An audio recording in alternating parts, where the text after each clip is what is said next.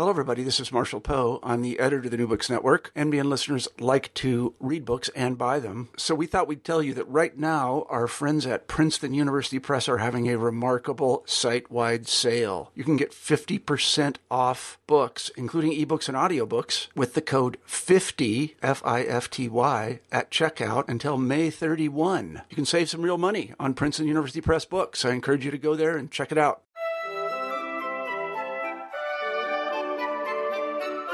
Hello, everyone, and welcome to New Books in French Studies. I'm your host, Roxanne Panchasi. My guest today is Clara Crowston, the author of Credit, Fashion, Sex Economies of Regard in Old Regime France. And the book was published by Duke University Press in 2013. Hi there, Clare. Hi, Roxanne. Thanks so much for inviting me. Thank you for taking the time to speak with me today. I wonder if you could get us started by telling us a little bit about yourself and how you came to, to work on France.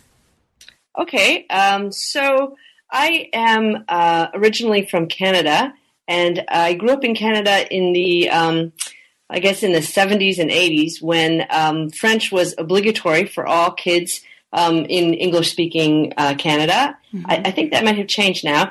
And um, anyway, so we took French, and I, I, learned French, and I loved it. And um, when it turned out um, that I was not as brilliant as I believed a literary theorist needed to be because that was my first goal. Uh, I decided to do the safe thing and uh, become a historian. become a historian, and at that point, uh, realized that French would really come in handy, and I could do France. I had had great um, teachers of French history in high school, a great undergrad professor at McGill, John Hellman, um, and uh, Francophiles in our family. I had actually never been to France, um, but uh, all things conspired to make me uh, decide to do French history. And so then you did an undergraduate degree, as you said, at McGill, and then went on to graduate school. Can you tell me a little bit about that experience? Oh, your first yeah. trips to France. so the graduate school experience. Um, that is a confession I have to make, although I've actually confessed it elsewhere. So to some people, this may not uh, be such a shocking revelation. Um, originally, what I did at McGill was 20th century intellectual history, and I also did feminist um, literature and literary theory. And so I had, um, I was very excited to go off and do uh, a dissertation involving uh, feminism, literature, sex. And then uh, I had a conversation with uh, John Hellman at McGill, who told me that probably uh, it was going to be too competitive for me to get into a modern program because I had had quite a good time in Montreal in my first couple of years, uh, which effect on my grades. And so he said, uh, this will infuriate all the early modernists. Just apply to early modern. There's not so much competition. You'll get in, and you can always change your mind once you get there. Uh, well, he didn't uh, reckon with um, my soon-to-be advisor Steven Kaplan at Cornell, University who took me quickly under his wing. Uh, there wasn't really much question of uh, the possibility of switching. And in fact, I, I, was so fascinated and delighted by the early modern period um, from my first semester that I was actually very, very glad.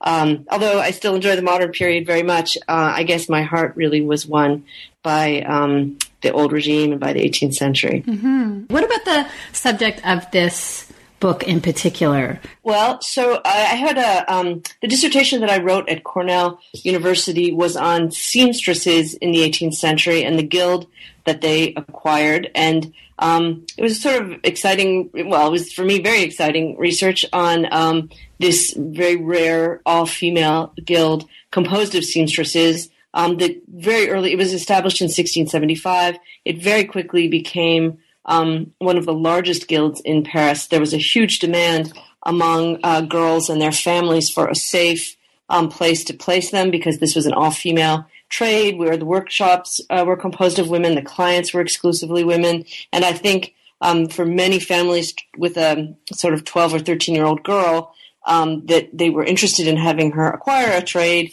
uh, this was a safe and uh, good place to put them.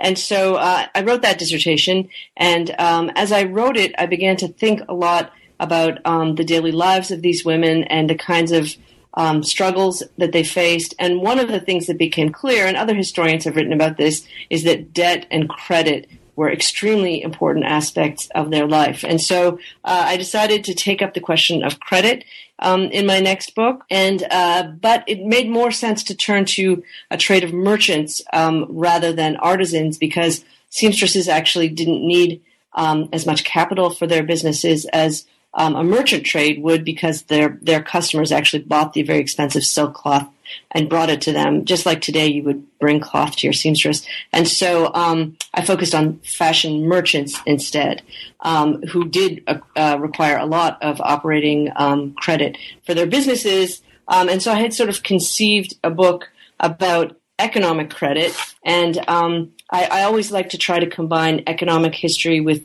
the history of society and the history of culture, um, ideas about gender and representations of it. And so, um, you know, I was interested in studying also the conception of credit and how that fit in with ideas about fashion and ideas about gender. And that, um, as I talk about sort of uh, in the introduction and the first chapter of the book, it actually opened up uh, this huge new window um, that made the book much longer and much more complicated to write than I thought it would be. So my ch- plans actually really changed along the way. Mm-hmm.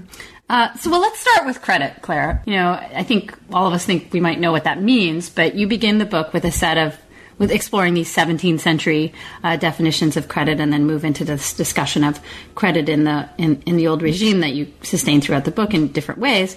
But what did what did this word mean? How did it mean differently than what we think it means today? How was it used throughout early modern French society? And that actually, that is a, the, the question which is really the crux of the whole book.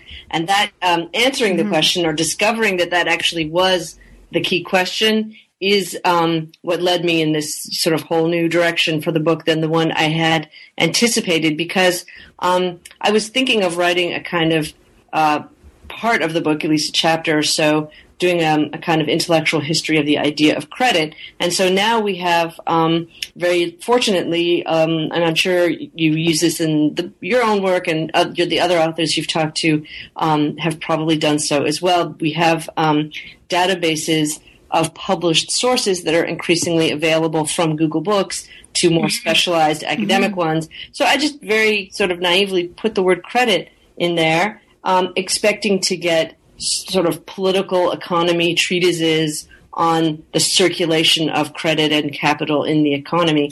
And I was really surprised um, when I did that. What came out was rarely actually economic, and it was much more often um, talking about credit as a form of um, what you might think of as social or cultural or even political capital. So the influence, uh, sort of the, the, if you think of uh, the English use of the word credit, like I, I give credit to somebody for, for doing some some good deed or something. Uh, it's it's in that sense of um, the reputation that you have, the positive reputation that you have, and the way that gives you access to influence over other people, to favors from other people, um, to um, obtaining different kinds of relationships, goods, and services, all different kinds of valuable things, either tangible or intangible, that you might want to acquire.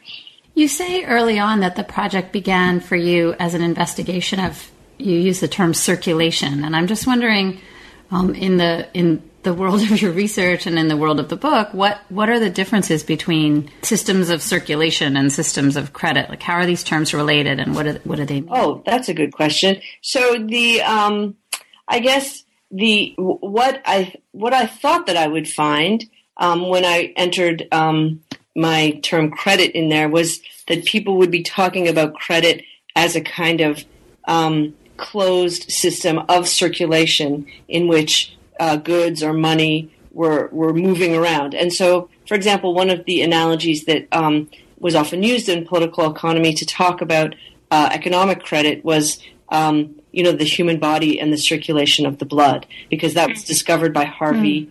um, in 1628. The you know the cir- the whole circulatory system of the blood in the human body was a discovery of the um, first decades of the 17th century, and so people adapt that to well, you see, that's how money and credit circulate within an economy, and it was, and I was thinking, well, you could say fashion also circulates in this kind of um, in a kind of closed system like that, where you know um, one person sees you wearing that, and then they they adopt it, and you know it goes around like that in a circle. And I think um, what I would say is is the difference, and that that's a question that you are asking me, is that um, in practice, I think people experienced um, the movement and the exchange of credit and the movement of fashion as much more, let's say, ambiguous and much more open ended and much more complicated than a kind of circular movement of things. So that's the sort of neat, abstract,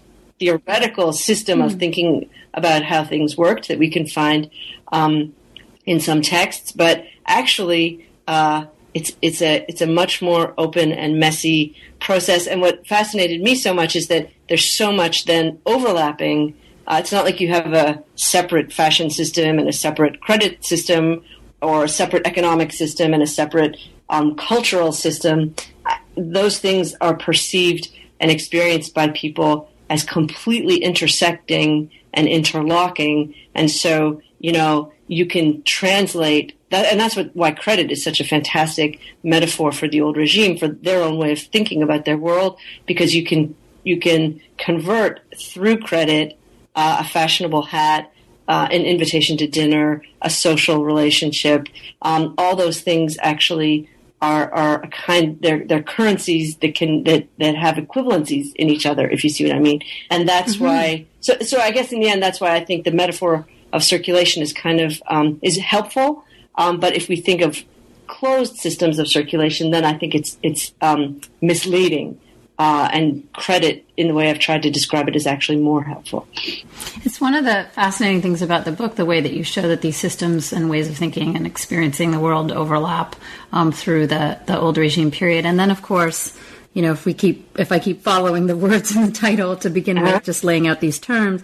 So we've talked about credit, we've talked about fashion, and then, you know, you highlight from the introduction on the central role that gender and sexuality play in these things and how doing a book on credit and and and the overlaps with fashion that that has allowed mm-hmm. you to talk about women and gender and sexuality in, in, in some really interesting ways. Could you say a, a, few words about that, just sort of generally, before we get into talking about the the different sections sure. of the book? Um, actually, the, the, the sex part is um, the one part where uh, the, I, I've had people, you know, the book just came out, so I haven't heard from too many people about it yet, but I have heard a couple of people say, so we get the credit and the fashion. There could be a little more sex. um, the way that, I mean, Duke did a wonderful job with the cover. If anyone's looking at the cover, the sex, you know, there are fewer words in sex. So the sex part of the title, you know, the cover got really big, which seems. It's true. It's true. I'm looking at it right it, now. It's sex.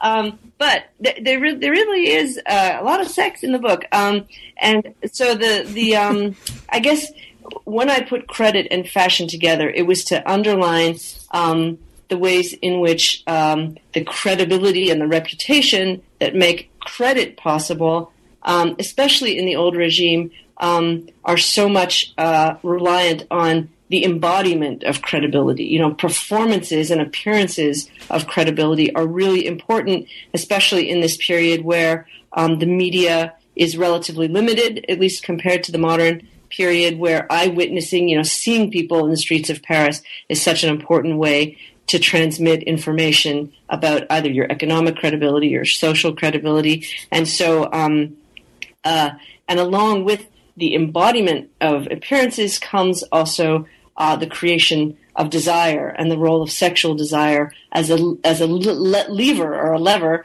um, for acquiring credit, and especially because so much um, of my work focuses on gender, and I was really trying uh, along the way to explain um, how credit is available to women, and I describe it as a kind of gray market of power, um, and so.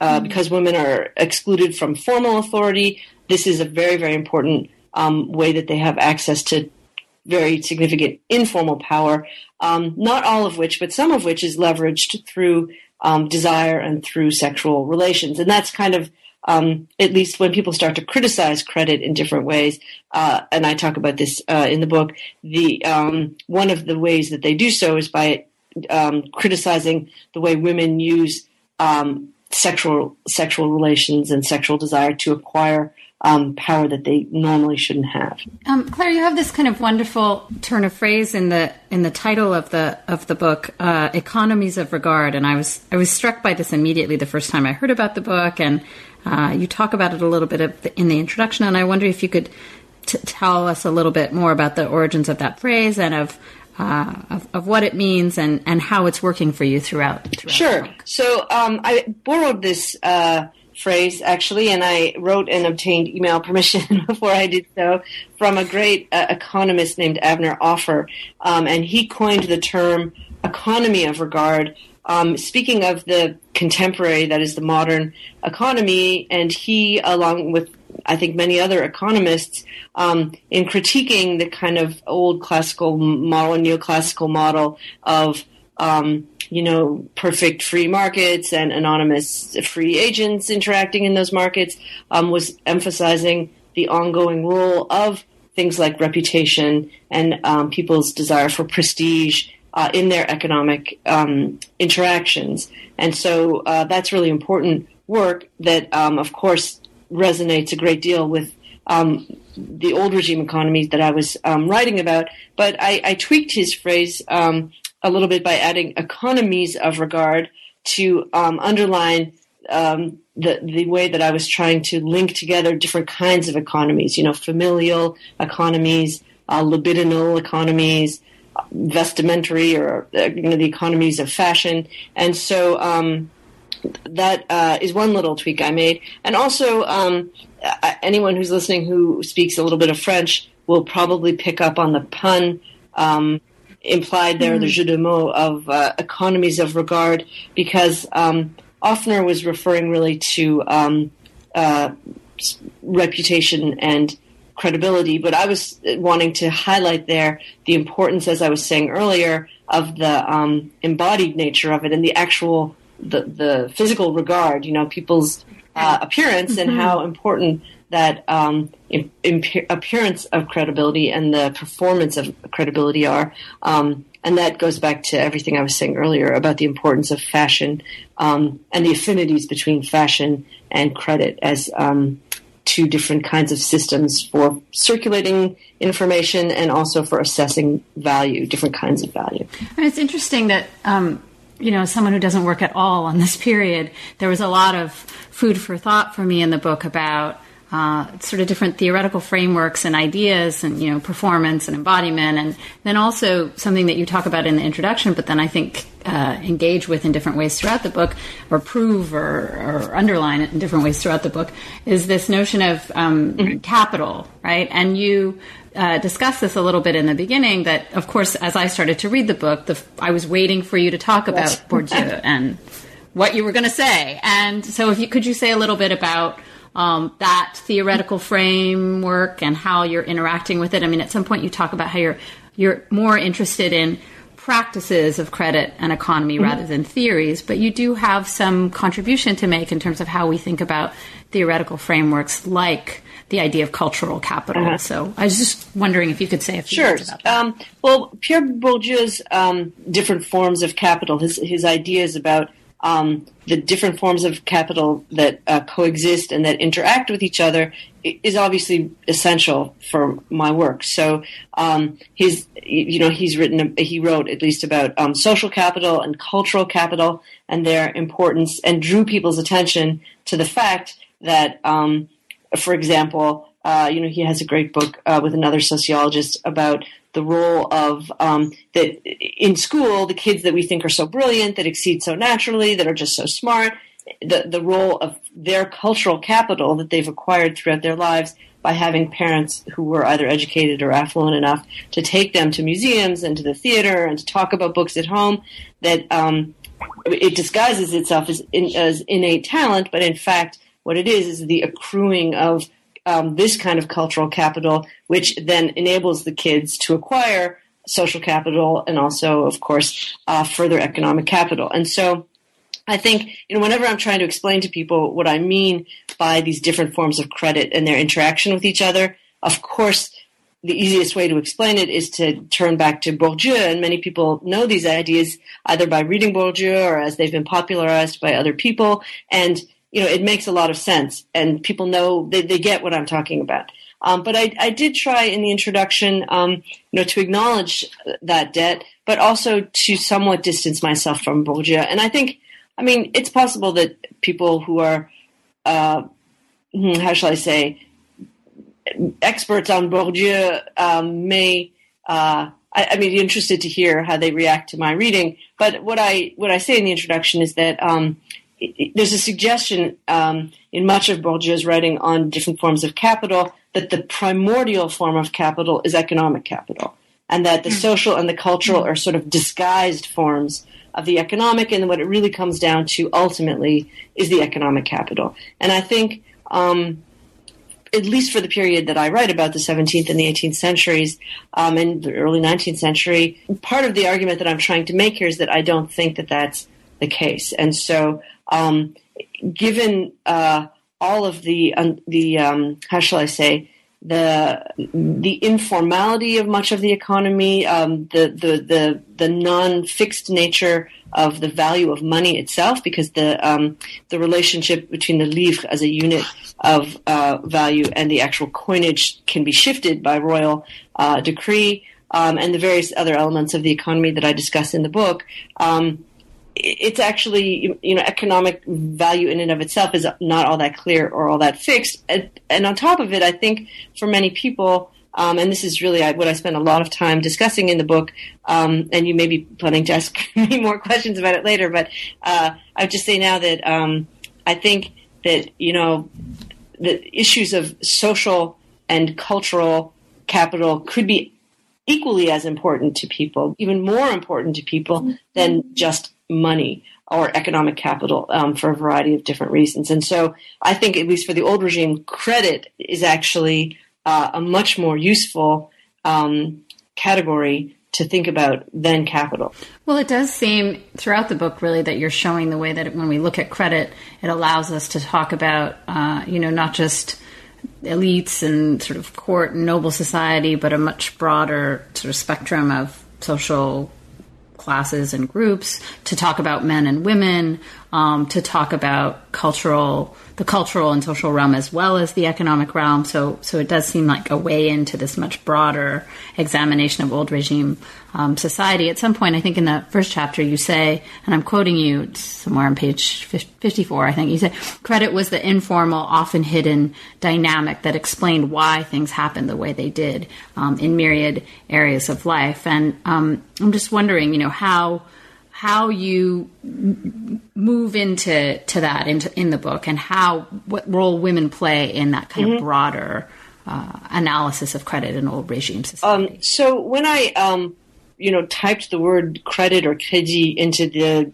databases of published sources, I, I there were you know enormous numbers of references started coming back at me, and I sort of had to start uh, classifying them to try and analyze them, you know, systematically and figure out what I was really dealing with here. Because in fact, uh, I was quite surprised to realize there was no, or at least there was not much secondary literature on this more um, immaterial notion of credit as I've been discussing it. So when I got the hits back um, from the databases, I, I thought, wow, there's this whole expanded notion of credit uh, that can be political or cultural or social let me go find the books written about that. And so I sort of, you know, started looking for bibliography and I, I realized, wow, nobody has, has really written about this. They had written about it in political terms, at least um, at the French court, um, which is very, which is sort of my starting place, and, and I discuss this in the book. But the ways in which um, credit wasn't just about the mutual exchange of influence and, rep- and favors between courtiers, but you know, was also related to who you got married to, uh, the power of the Jesuits, um, the way missionaries worked in different places. Uh, nobody had really taken on that whole nexus of of credit. Um, what a great source that I cite in the book described as this, you know, the regime of credit in France. And so um, that's really just by by assessing the sources that I was that were coming back to me and from the databases. Um, opened this world to me and convinced me that even though it wasn't my original plan, um, I needed to, to, start writing about it. But the obvious place to start is really at the court, um, because that's where historians had noted it before, and that's where you find quite a few sources. And just to give you a brief example, um, a lot of people are familiar with the memoirs of the Duc de Saint Simon, who was at the court of Louis XIV at Versailles, and he was sort of um, opposed in many ways to things that Louis XIV was doing, and so his memoirs are kind of cynical and sometimes a little bitter. And but he uses this idea of the credit of you know the king's mistress, Madame de Maintenon, or the credit of different ministers as a way to account for um, how important decisions get made, who gets different patronage posts, why things happen the way they do in a monarchical system. He explains this as due to um, the kind of, if you imagine, you know, a stock exchange, he's taking the, the daily readings of the fluctuations of everybody's credit power. And for him, this explains why things happen the way they do, why important, um, what we would call political decisions um, get made. And then uh, I, I, started there, and then I expanded out to talk um, about the various other realms of um, French life that are affected. I mean, in, in, which similar analyses are being made in contemporary sources. You be- begin the book, Clara, with this sort of pretty impressive uh, d- discussion of of the the credit as a category of analysis, and then and and and then um, with this discussion of of the critiques mm-hmm. of credit. You know this, and that you've just, just begun to talk about again um, from uh, the period of Louis XIV through to, to, to Louis XV, so from the late 17th century to the mid 18th century. And I'm just wondering, you know, if you could say what what changes in this sweep that you do, this kind of narrative that you trace um, of perceptions of credit, and especially sort of opponents of credit, and and where those those voices of opposition are coming from, and what the arguments they're making are. What would you say, in general terms, changes from the late 17th to the mid 18th century in terms of perceptions and and understandings? Well, Roxanne, that's a great question, and it's actually um, it, it, it's sort of a question at the heart of the book, which plagued me a great deal because uh, I mean I really struggled mm. with this question because um, on the one hand, and maybe this shouldn't be so surprising, I guess. Um, it, it's sort of a 18th century angst. I mean, an angst of 18th centuryists um, that uh, the um, you know, why do I start the first chapter where I'm talking about these different ideas about credit? In, in, in the, I get, I sort of talk a lot about the last decades of the 17th century and I kind of leave it there. Um, it's because I got so many hits on my database query that I ran out of time and ability to analyze them. So I, I, got to Madame de Sévigné and I was like, okay, enough. I, have I've talked about so many different things. Um, and, and it, and it seemed to me as I read through, I mean, I read the stuff from the 18th century that a lot of it stayed very much the same. And so the same hmm. discussion of, you know, the credit of a wife with her husband, the credit of um, the angels with God in heaven or the saints, sorry, with God, you know, those kinds, that kind of analysis of credit operating in multi multiple sectors of life, you could have the same quotations basically running from 1650 at least to the French Revolution. So in some ways, it doesn't change. And one of the things that doesn't change is that women, especially women who are, um, you know, born into noble or wealthy families, women have a great deal of access to um, credit in all its many guises, and people take that to be completely normal. It's normal to um, flatter the credit of a princess. It's normal to write to the wife of the president of the parliament to beg for her credit to get your lawsuit, um, um, you know, to win your lawsuit. And so, in some ways, things don't change. And, and I wanted to be, um, I wanted to give space to that narrative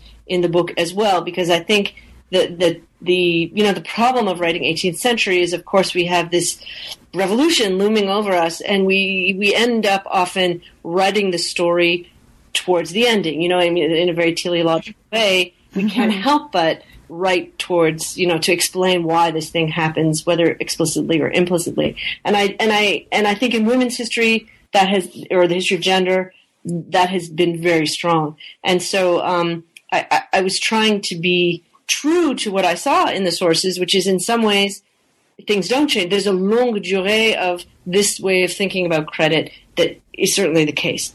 however, and I'm sorry it's taking me a long time to get to the critique part. No, no, um, go ahead. The critique part is also true as well, which is that um, because credit um, is is the kind of, as I say, that you know the secret uh, knowledge that everybody has about how things really happen.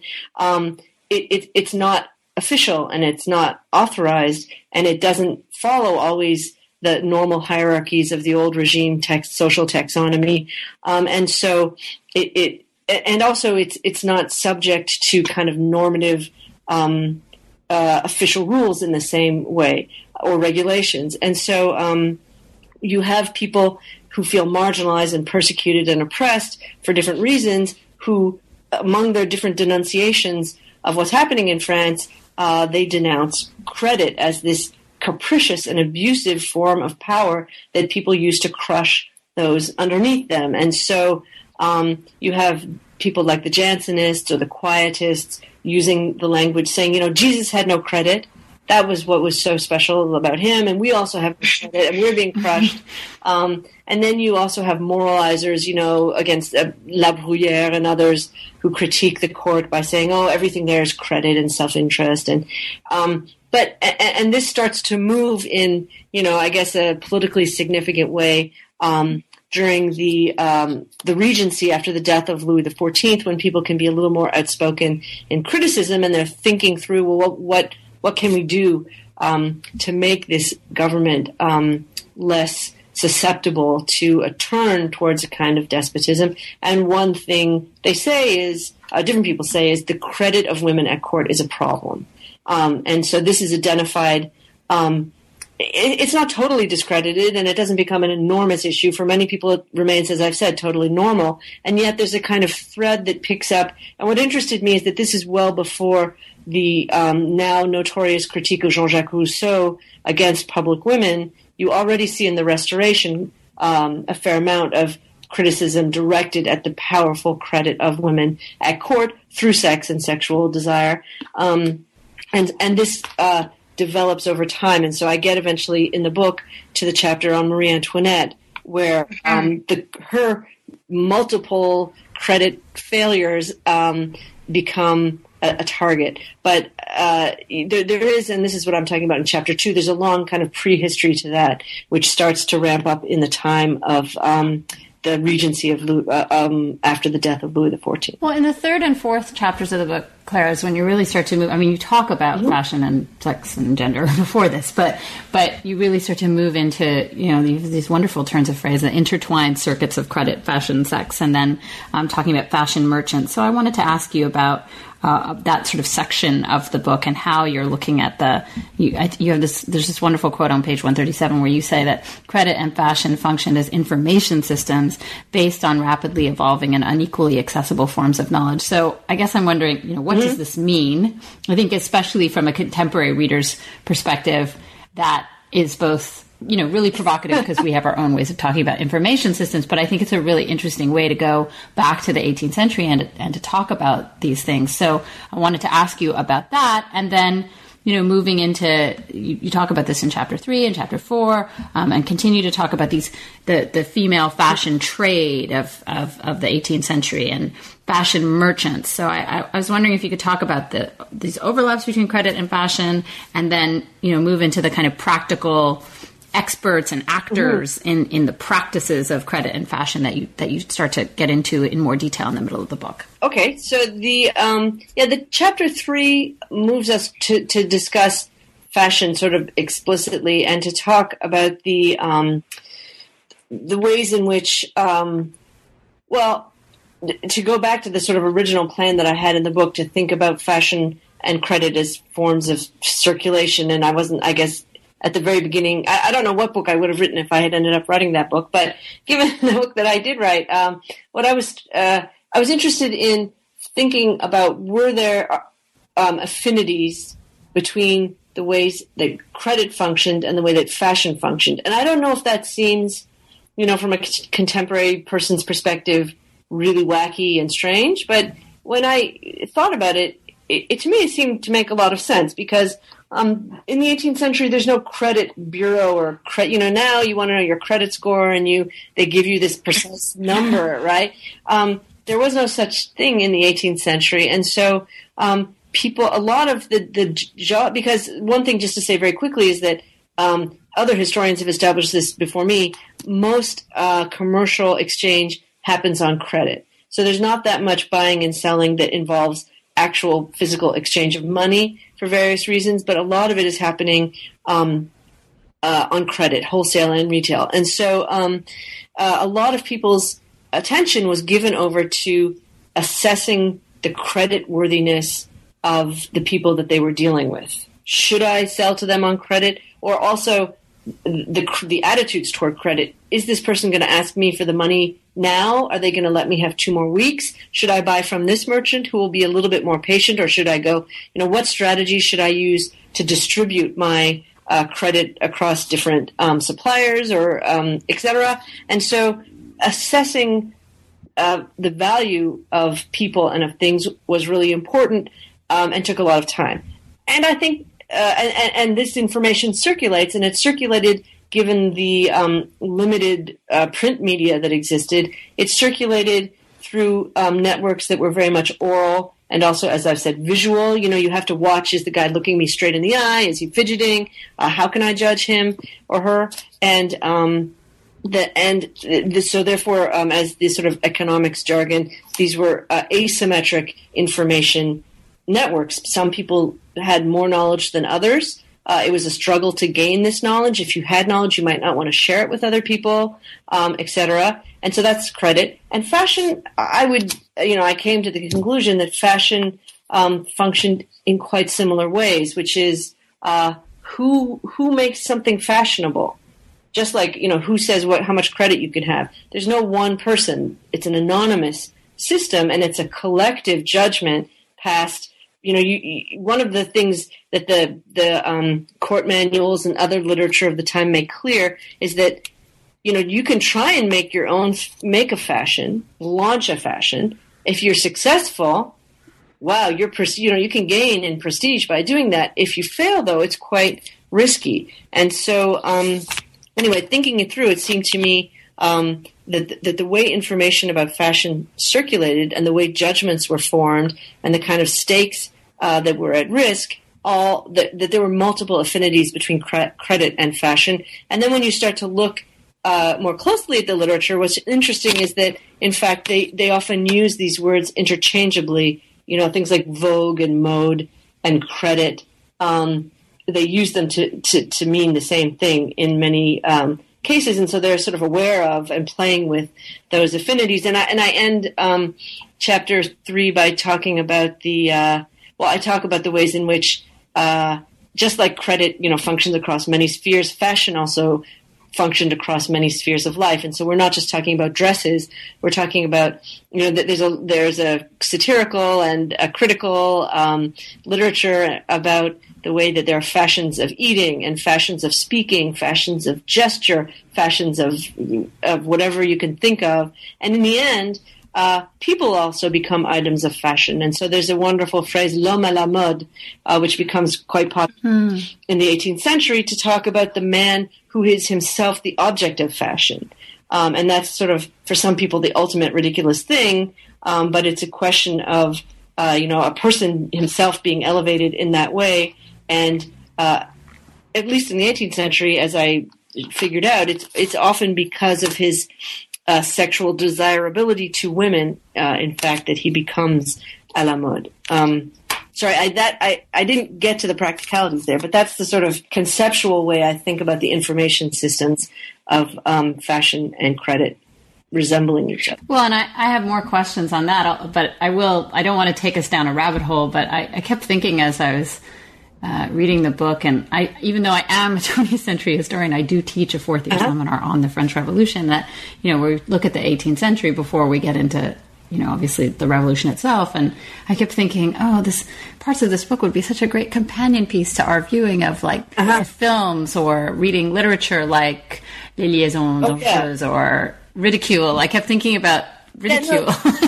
and how much of that film this book illuminates and vice versa. Like they're kind of good well, I, Yeah, I mean, pieces, that, that's so. what I kept thinking as I was writing the book, which is, I think it had to be said, but at some level, this is what we all, you know, this is what they all already knew about their century, and this is what we already knew intuitively about their century. Um, everything that we see in a movie like Liaison Dangereuse and the importance of clothing and performing and acting and credibility and reputation and the stakes that people were playing and the interaction of their social position, but also their sex lives, but also money. You know, it it it it, it um it, it really brings everything together and it illuminates what we already knew in many ways. Well, and it also illuminates just to move into that that issue of the, the practicalities. I mean, those are the maybe mo- most sensational, most uh, romantic, uh, with, with a, a lowercase r, um, aspects of the old regime and the and and the sort of lead up to the revolution that that we all know and that is there in popular culture, well beyond you know the walls of universities and scholars and stuff. But but you also illuminate in the book this.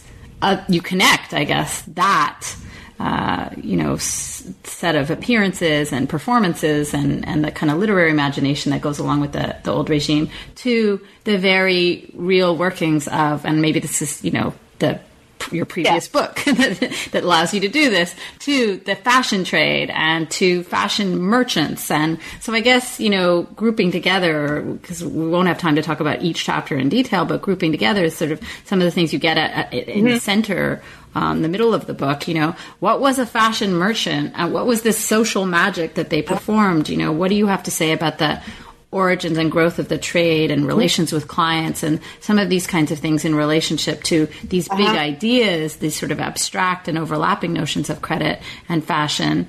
And then I guess I also want to ask you to tell me a little bit, tell us a little bit about some of the main mm-hmm. characters of the book, you know, especially this Rose Bertin, who I, you know, never heard of um, myself, but, but, you know, who's this really important figure in the kind of behind the scenes, not so behind the scenes, but the, in the story that we know of Marie Antoinette and, and fashion and the revolution and sex and credit and all of these things. But you come at this in this really uh, practical, uh, material way. And, and I'd just love to hear you say more. Yeah, that. I- th- that when I get to those chapters, which I guess are chapter starting chapter four, five, uh, and six, that that's really um, drawing on the kind of uh, my my origins as a historian in a way, and so that's where I talk about the economic and the social history of credit. And for me, um, methodologically, epistemologically, even, but also probably ethically, it was really important to have. I mean, that's sort of the core uh, of the book, I guess I would say, which is um, the first chapters illuminate and draw together under this paradigm of credit many elements of the old regime um, that are familiar to many people, but it gives us a new way of understanding how it all fits together.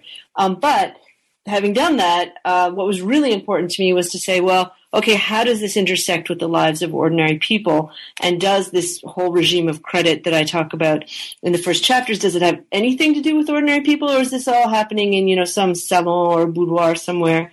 Um, and in fact, what I try to show is that it, it, it's incredibly intertwined with the lives of ordinary people. It's ordinary people that make it possible. Um, but then again, of course, it shapes uh, tremendously how those ordinary people live their lives. Um, and also the dynamic of the 18th century. And so um, I, I, I, focus on fashion merchants. Um, they are not so much is known about them, and I've tried to contribute in this book to increasing our knowledge of them. Um, the seamstresses get their independent guild in 1675, um, and I think that is a really important moment in the history of um, the, the garment trades and in the history of fashion and gender um, and its relationship to gender, I guess I should say, in the um, period. And um, because th- they established this very large all female workforce who were only allowed to make women's clothing. And as I said earlier, many, many thousands of women stream into this trade, and their labor is relatively cheap. And so you have a huge push from the supply side of women, skilled artisans, they're begging to make clothes for other women. Um, and I think the fashion merchants build on this opportunity. Um, they uh, the, fa- the seamstresses sew clothing. The fashion merchants um, are, are, one step up the economic food chain, which is that they um, they make the decorations for the dress. So if you imagine all those images from Liaison Dangereuse or whatever, the Boucher paintings, all of that very decorative kind of rococo stuff on the exterior of the dress, the ruffles and the trimmings, that is the domain of the fashion merchant. Um, and that's obviously very expensive, often materials that they're working with. Um, and then you also, they make things for the head and shoulders. So the fabulous hats, the three feet tall poofs, as they were called, these big headdresses, you know, the ones with the, the, the ship. That's the, the cover of the book has this big ship on it. Um, right. That the fashion merchants make those, and so um, and what what you see uh, happening is a kind of collaboration in in the crafting of the fashionable appearances that allow women of certain social and economic groups to, to claim the prestige of fashion. Um, that's only made possible through the collaboration of these specialized artisans and merchants, many of them women, um, who are emerging into the French economy in growing numbers across the 18th century, um, who who work with them, and they gain their own uh, credit within their trade, you know, for, for what they're doing, but they also make it possible um, for the you know Duchess to make the big splash with her new fashionable headdress, and so there's a kind of um, interaction uh, between them. And what it means, I argue in the book, is that the, those dynamics of credit that I try to lay out in the first part of the book are in fact familiar to people of the people. It's not as though I mean a lot of people uh, have written as though those kind of um, questions were really uniquely for the uh, upper echelons of society and didn't touch the people lower down. But I think for the people, at least in the luxury trades, they had to understand uh, those dynamics. Otherwise, there, there's no way that they su- could succeed. Um, and on top of it, of course, they're also selling all their goods on credit and they're relying on credit. And because I've tried to argue earlier that the kind of dynamics of reputation, credibility, um, assessing information and assessing value are similar whether we're talking about economic or social or political credit. In fact, they're struggling in their own lives with all of the difficulties of juggling multiple credit interactions um, that anybody else is. So, I mean, the stakes, uh, are, you know, the, are quite similar um, among these different groups of people. I want to hear you say a little bit more about this Rose Bertin because she's she's sort of the superstar of this part of the book in some ways, and and you know you're talking about a uh-huh. whole uh, field of people yeah. like her, but she's kind of yeah, the, she's the star, the the centerpiece, um, and and so yeah, can you tell us a little bit more about her and and I guess uh, you know moving forward that the book does kind of move into that territory of thinking about the causes of the French Revolution, and you know, by talking about Marie Antoinette, who I guess symbolizes this nexus yeah. of credit, fashion, sex exactly. better than anybody. Um, I wonder what we learn about what what what do we learn about Marie Antoinette and and the origins of the revolution from the book yeah. that that what do you see as the book's contribution to those debates and, and so uh, Rose Bertin she may be familiar to, to some listeners. Um, my, I have a sort of dream of a screenplay one day because that would blow all the Marie Antoinette movies out of the water because she really fascinating uh, character. She's born in Abbeville to a very modest family. Um, there's a there's an autobiography supposedly written by her, which is of course com- I think completely fake from the first decades of the 19th century that some um, earlier historians have sort of quoted from as though it actually tells her life story, which I think is uh, sort of ridiculous. But anyway, she she comes somehow from Abbeville, um, probably as it says in that thing, has worked professionally as a shop girl already in the provinces, but she comes to um, Paris eventually opens her own shop, acquires the notice of some prominent um, court women, and is eventually um, presented to, um, I think, now I'm forgetting myself, by the Duchesse de Chartres, one of Marie Antoinette's um, close friends, introduces her to um, Marie Antoinette when she's still the Dauphine, that is, uh, married to the heir of the throne. And she um, establishes a very close relationship with Marie Antoinette, which lasts up until the Revolution. She's actually bringing her um, new dresses uh, in prison uh, to the Queen uh, during the Revolution, this, and then she uh, leaves France to kind of save herself shortly before the execution of the Queen. But she, um, anyway, she, she she she establishes this relationship which epitomizes uh, incredibly aptly and brilliantly the kinds of relationships and the kind of mutual dependence and interaction I was talking about a minute ago because um, Marie Antoinette um, has a difficult relationship with her husband. They are uh, unable to consummate their marriage, or at least he is unable to consummate it for the first eight years. Um, France has been traditionally the enemy of Austria. She's the daughter of the Austrian empress, and the marriage is the result of the diplomatic revolution, which has created this new, very controversial um, alliance between France and Austria that many people don't like. Um, this is uh, she comes to France in the mid 1770s as a as an adolescent, basically, and she sorry she um, and so one of and Caroline Weber has written a brilliant book about this. One of the things that um, Marie Antoinette does to try and and and gain some um, some authority for herself and to, to gain some space for herself is to use fashion as um, to, to, to, to attract attention and to show that she's leading fashion and therefore that the court women are following her um, and that therefore she has some you know kind of authority given that her authority otherwise is so weak um, or that her position anyway at court is so weak. And so um, and Rose Bertin becomes the key collaborator in her attempt to lead fashion. And their relationship becomes so important that um, Marie Antoinette really violates existing court etiquette to draw Rose Bertin closer to her. She receives her in her in a private cabinet, dismisses all the ladies in waiting, um, which scandalizes and shocks people. She uh, invites her to court spectacles and makes sure publicly that she gets the best space. She um, does this wonderful thing of uh, when the, the royal carriages are going through the city and Rose Bertin comes out on her balcony with her shop girls, uh, the queen actually salutes her in, in front of everyone, which obliges the entire royal train as well as the royal family to publicly uh, salute this, you know, shop woman, uh, which is shocking again and scandalous. Mm-hmm. And so, but the the the um, you know, they, they it, it's a kind of mutual self-fashioning, uh, if I can use that pun, uh, in which the queen has her own interests, uh, and there's a wonderful correspondence among the the you know spy they're not spies but the people sent by uh, the Austrian empress to watch over and, and supervise and advise her daughter about how to increase her credit what can we do to make sure her credit is not abused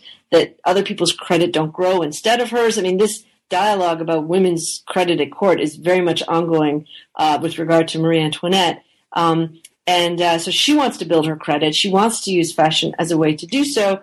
And meanwhile, Rose Bertin is lording it over all the other women in Paris, treating duchesses and marquises kind of very arrogantly. And uh, she's seen to be very haughty based on the queen's patronage. Um, and in the book, I, I, you know, analyze the kind of cascade of credit coming out of that relationship with the queen and all the financial transactions that she does, the cultural credit that she claims. And um, in the end, when, uh, I mean, sort of the contribution to answer your question that I think, uh, well, one of the contributions that I think is important is to show that um, I-, I learned a lot and I admire very much the historiography on Marie Antoinette and the focus on her sexuality uh, as a big problem and depictions of her as voracious and uh, lesbian mm-hmm. and incestuous.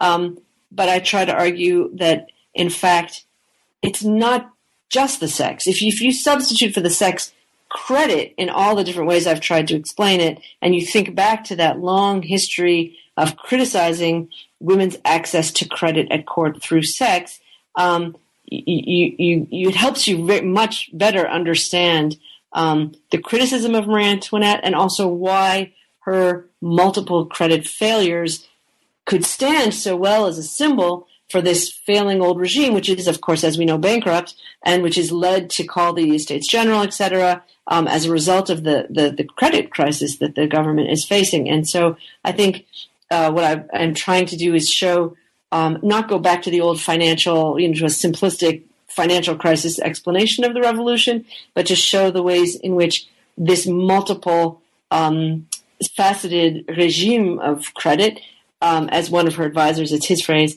uh, that, that that really helps us understand what the what the the criticism of the problem of the old regime. Well, and it seems to me, and you'll correct me if I'm wrong about this, Clare, but it seems to me that those chapters that really focus on that very elite like the pocket, the very uh-huh. elite, most elite pocket of the elite world, um, is kind of then echoed in the last chapter of the book, where you're uh, challenging maybe some of our, and again, maybe this is just my 20th century historian's ignorance, but some of those notions about a kind of rigid male household authority in the old regime by looking at the ways that, you know, in day to day life and, you know, less spectacular consumers, female mm-hmm. consumers um, in old regime society also used credit, used their husband's credit, and, uh-huh. and, that this kind of gets at maybe some of our more traditional understandings of male authority in the 18th century. Um, I just wonder what your thoughts are on, on that. Uh-huh. Yeah, so I, I, I wanted to end by kind of switching the perspective away from, um, as you said, the court and uh, the queen, but also away from, you know, the, the previous chapters discussed the producers of goods on credit, and I wanted to talk a little bit more about consumption. And um, what, what I found was that uh, the, the, idea that women are financial, married women especially, are very financially restricted, that they're completely under the authority of their husbands. That only works as long as you don't acknowledge the um, vital importance of credit in economic exchange. And once you realize that most people are buying and selling on credit, and then you also realize that um, the, the, the, the, legal authorities in their treatises on 18th century law write that um, women have the implicit capacity to buy and sell on their husband's credit without you know any kind of formal approval. You realize actually that women do have much more uh, married women do have a lot more financial flexibility than you realize. And it may have been the case you know centuries earlier when that loophole was conceived that it wasn't such a big deal. But when you have what historians have called the consumer revolution taking off um, in the middle of the 18th century, the the, the people's uh, there's a lot more stuff to buy, a lot more shops to tempt you into buying, and I think um, it starts to play quite an important economic uh, role. And and I, I also wanted to um, I thought it was sort of an, an, interesting way to a new way to think about the marriage relationship. Um, and to think of, of the husband's credit, of his um, bestowing of his credit on the wife as a crucial part of the marriage relationship, and that how do you know when the marriage is broken? It's when he says, you know, you can't buy on my credit anymore, go live in the provinces. That trust is gone. And, and I don't think people have really talked very much about um, that trust, economic trust that the husband places in his wife as being part of the marriage bond. Well, Clare, I've taken up a lot of your time, and I, um, you know, I, I want to keep talking to you about the book, but I also want to find out uh, a little bit about what you're working on now. And I kind of want you to say that one of the projects is a screenplay on Rose Bertin, but uh, you're probably working on some other things. So, um, what, where is your work taking you these days? Well, I'm actually in Paris as we speak, and I am. Uh, writing. Uh, I, I, have a wonderful grant from the uh, ACLS, the American Council of Learned Societies, uh, to do a, a long uh, postponed project um, that I'm working on with my uh, actually dissertation, uh, former dissertation advisor, Steve Kaplan, and a f- wonderful French historian named Claire Lemercier, who's a 19th century historian primarily, and um, we're writing a book about apprenticeship. Mm-hmm. and what is particularly exciting is that we're conceiving it as a book that will start somewhere in the 1670s but go up until probably the 1880s um, and treat the revolution but not be fixated on the revolution and really try and understand what happens to this institution of apprenticeship with all of its um, economic importance, but its also role uh, in social formation and social reproduction from uh, the 1670s up to the end of the 19th century. Well, it sounds like a fascinating study, and I hope I'll get a chance to talk to well, all three of you. That would be an interesting interview yeah, setup. we'll try to figure out the technology for that. Uh, well, Clare, I just want to thank you so much for taking the time to talk with me and for writing this uh, really, really interesting uh, and rich book. Well, thank you, Roxanne. It's been great to talk to you, and I'm really grateful. I know it's a long book, so thank you uh, for making your way through it. And also, it was really uh, a great pleasure to talk to you about it. Thank you. You've been listening to New Books in French Studies. Thanks so much for tuning in, and I hope you'll join us again next time.